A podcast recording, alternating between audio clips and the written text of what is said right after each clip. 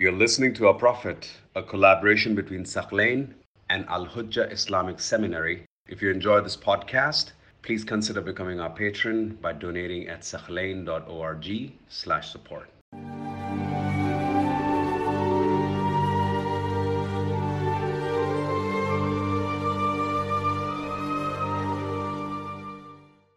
Now, one of the interesting events that also happened on this journey is that the Prophet refused to accept the gift of a mushrik, of a pagan. It has been narrated that when the Prophet was on this journey, he was continuing towards Mecca. He met a group of people from the tribe of Banu Nahd or Nahd.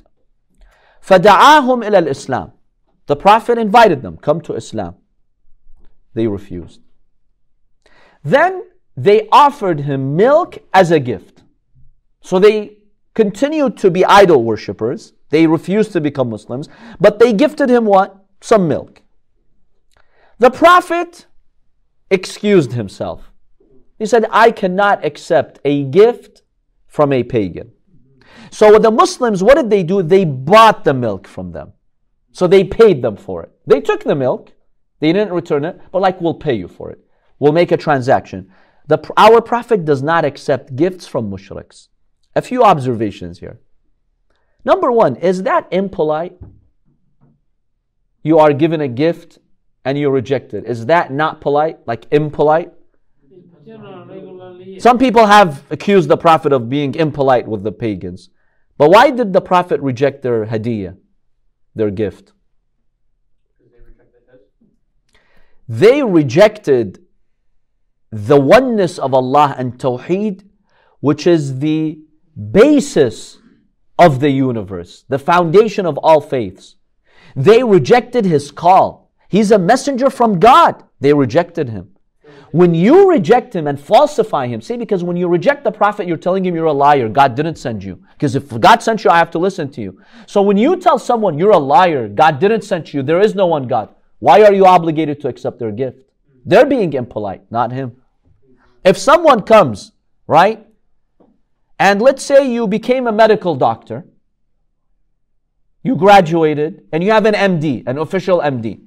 Somebody comes in your office with a tray of buklawa, and then he tells you, you are not a doctor. You never graduated. You're a liar. And then he gives you the buklawa. Are you going to take it?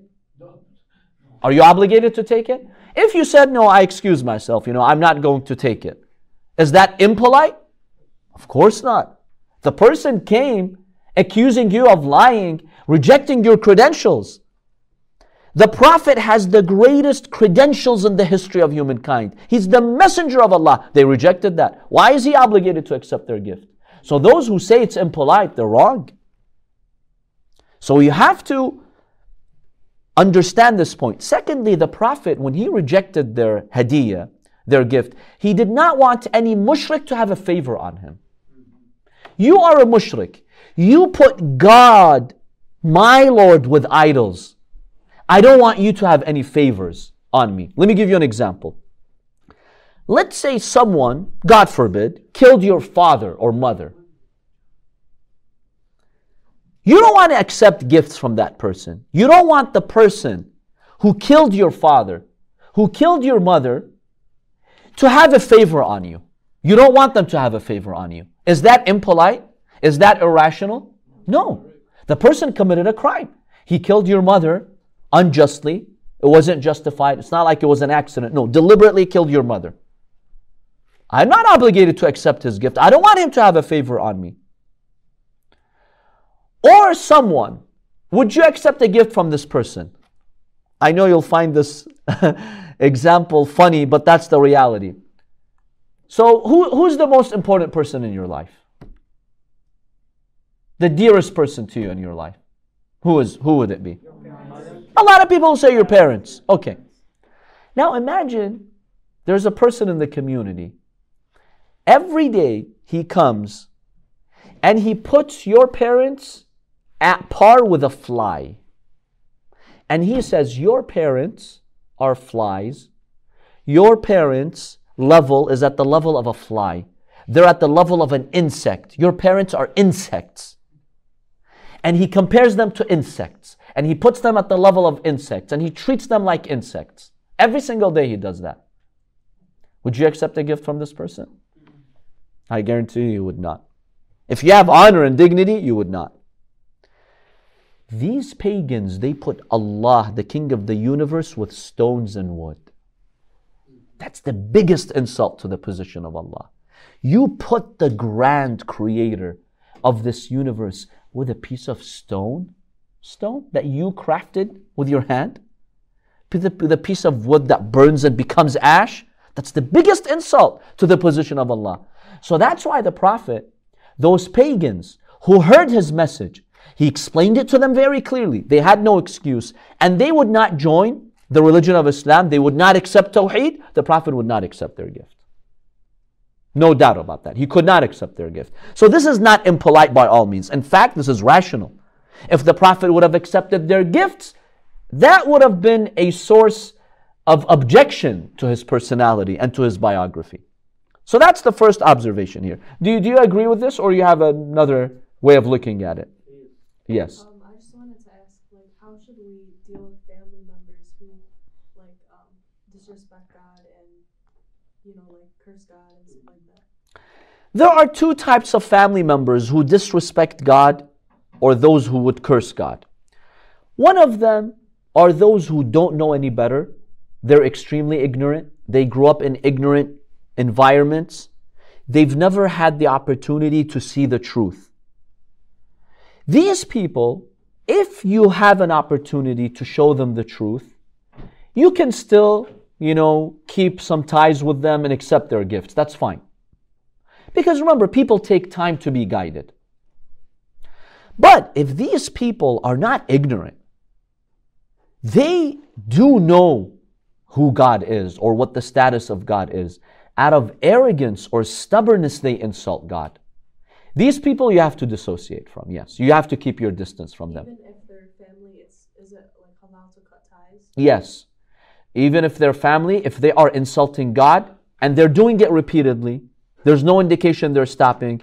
And if you brought it up with them and you tell them, look, uh, you know, I'm not asking you to believe in whatever I believe, but God is the creator. Don't insult God. That's not welcome. If you've made it clear to them that this is not okay, like when I'm around, do not insult God. That, I, mean, I will not tolerate that. that. That's very offensive.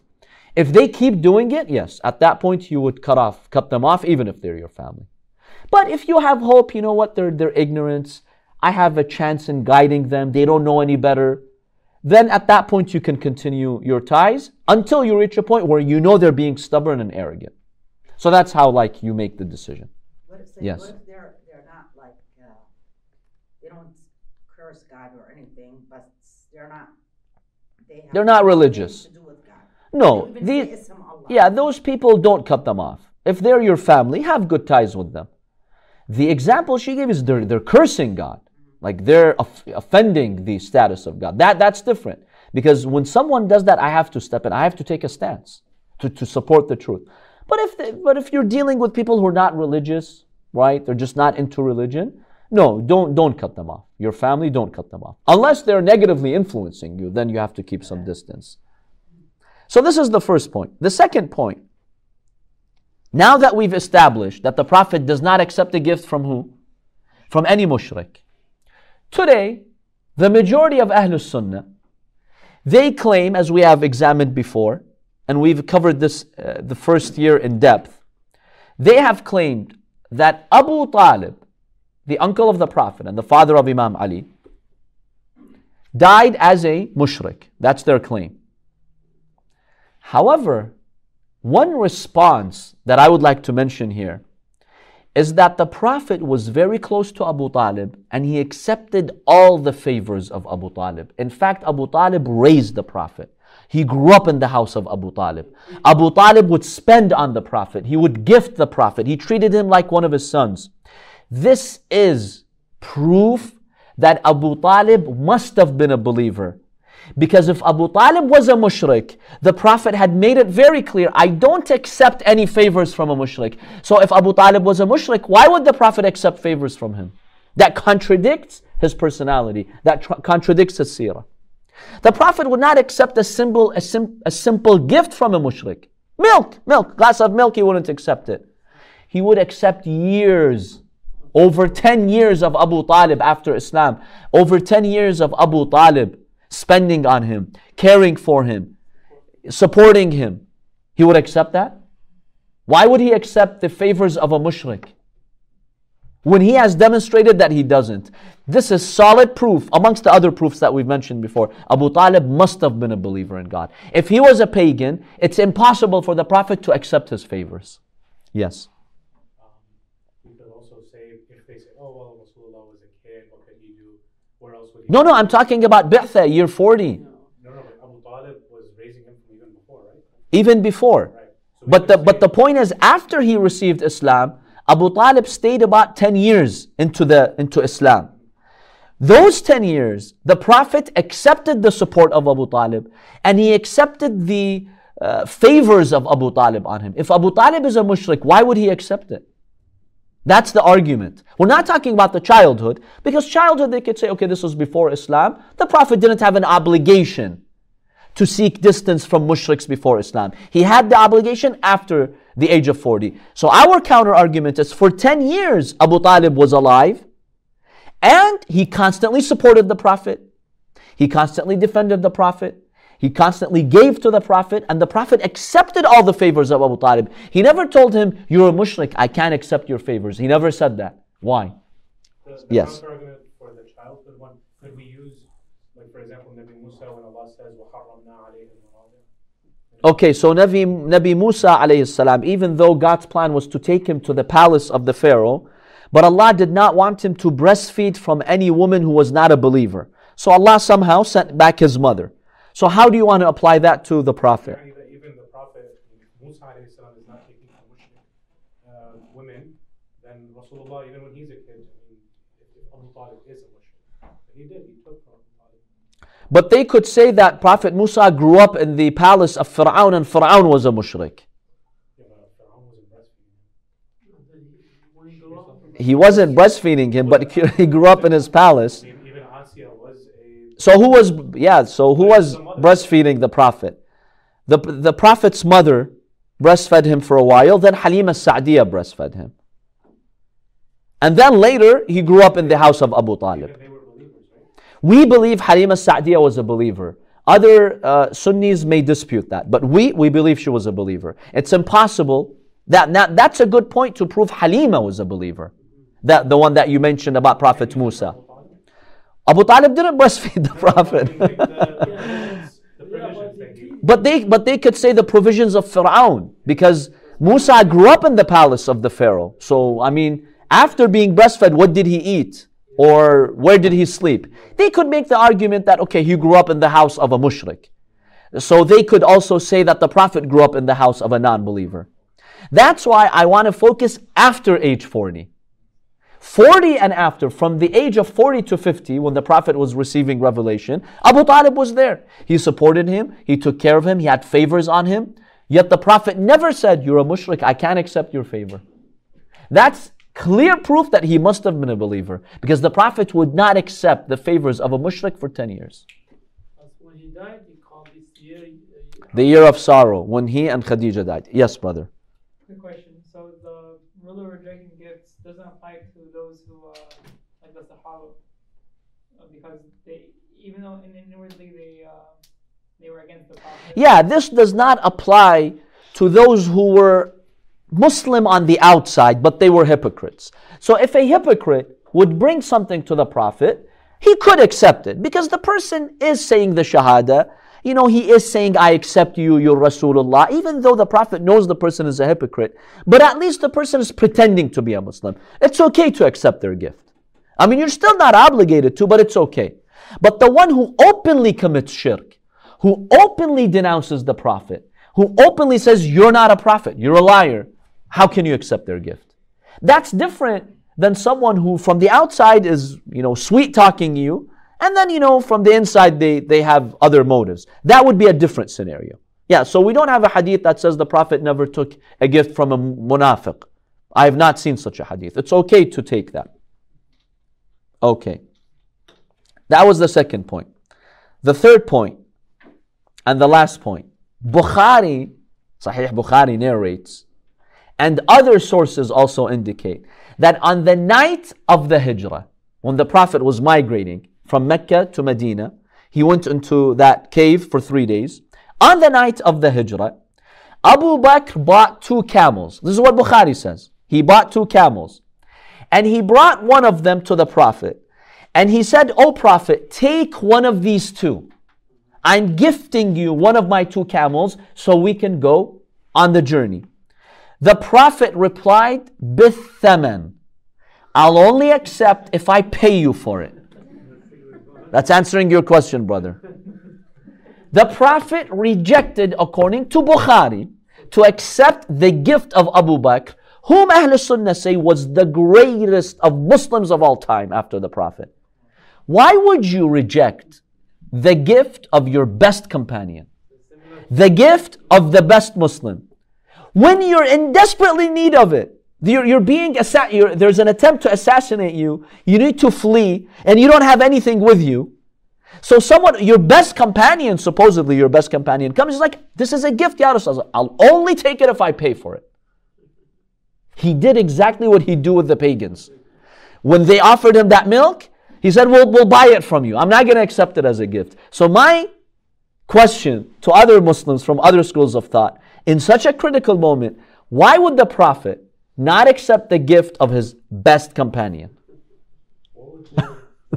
I don't know. I don't think this is, I have not seen that they've discussed this point. I haven't seen someone asking them and replying to it. It would be interesting to see what their response is.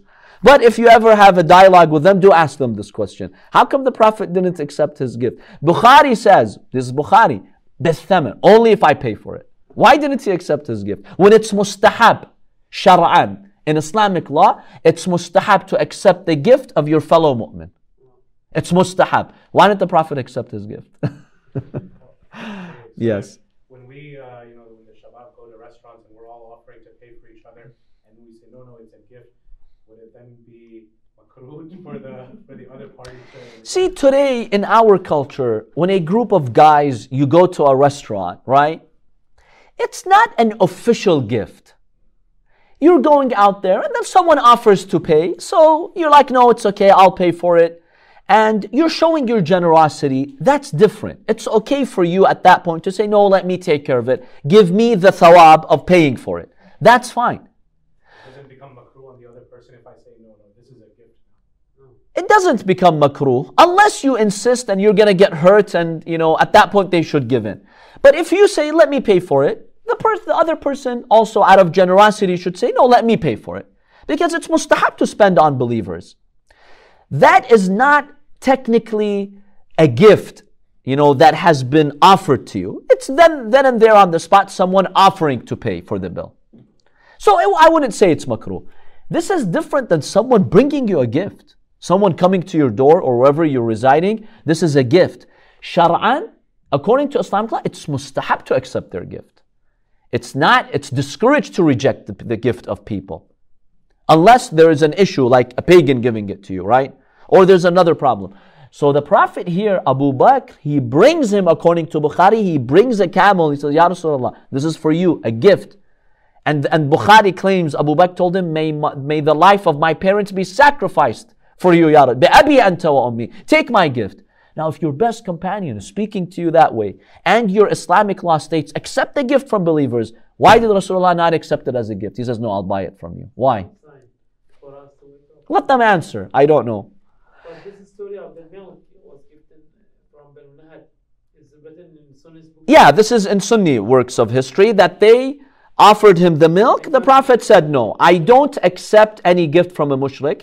So, what did the Muslims do? Because they wanted the milk, right? What did the Muslims do? They went and they bought it from them. The Prophet approved that. He's like, Yeah, that's okay. The Prophet did the same with Abu Bakr on the night of Hijrah. He offered him the gift, he refused. He says, I'll buy it from you. So, our question to them is, why did he not accept his gift? Allahu A'lam.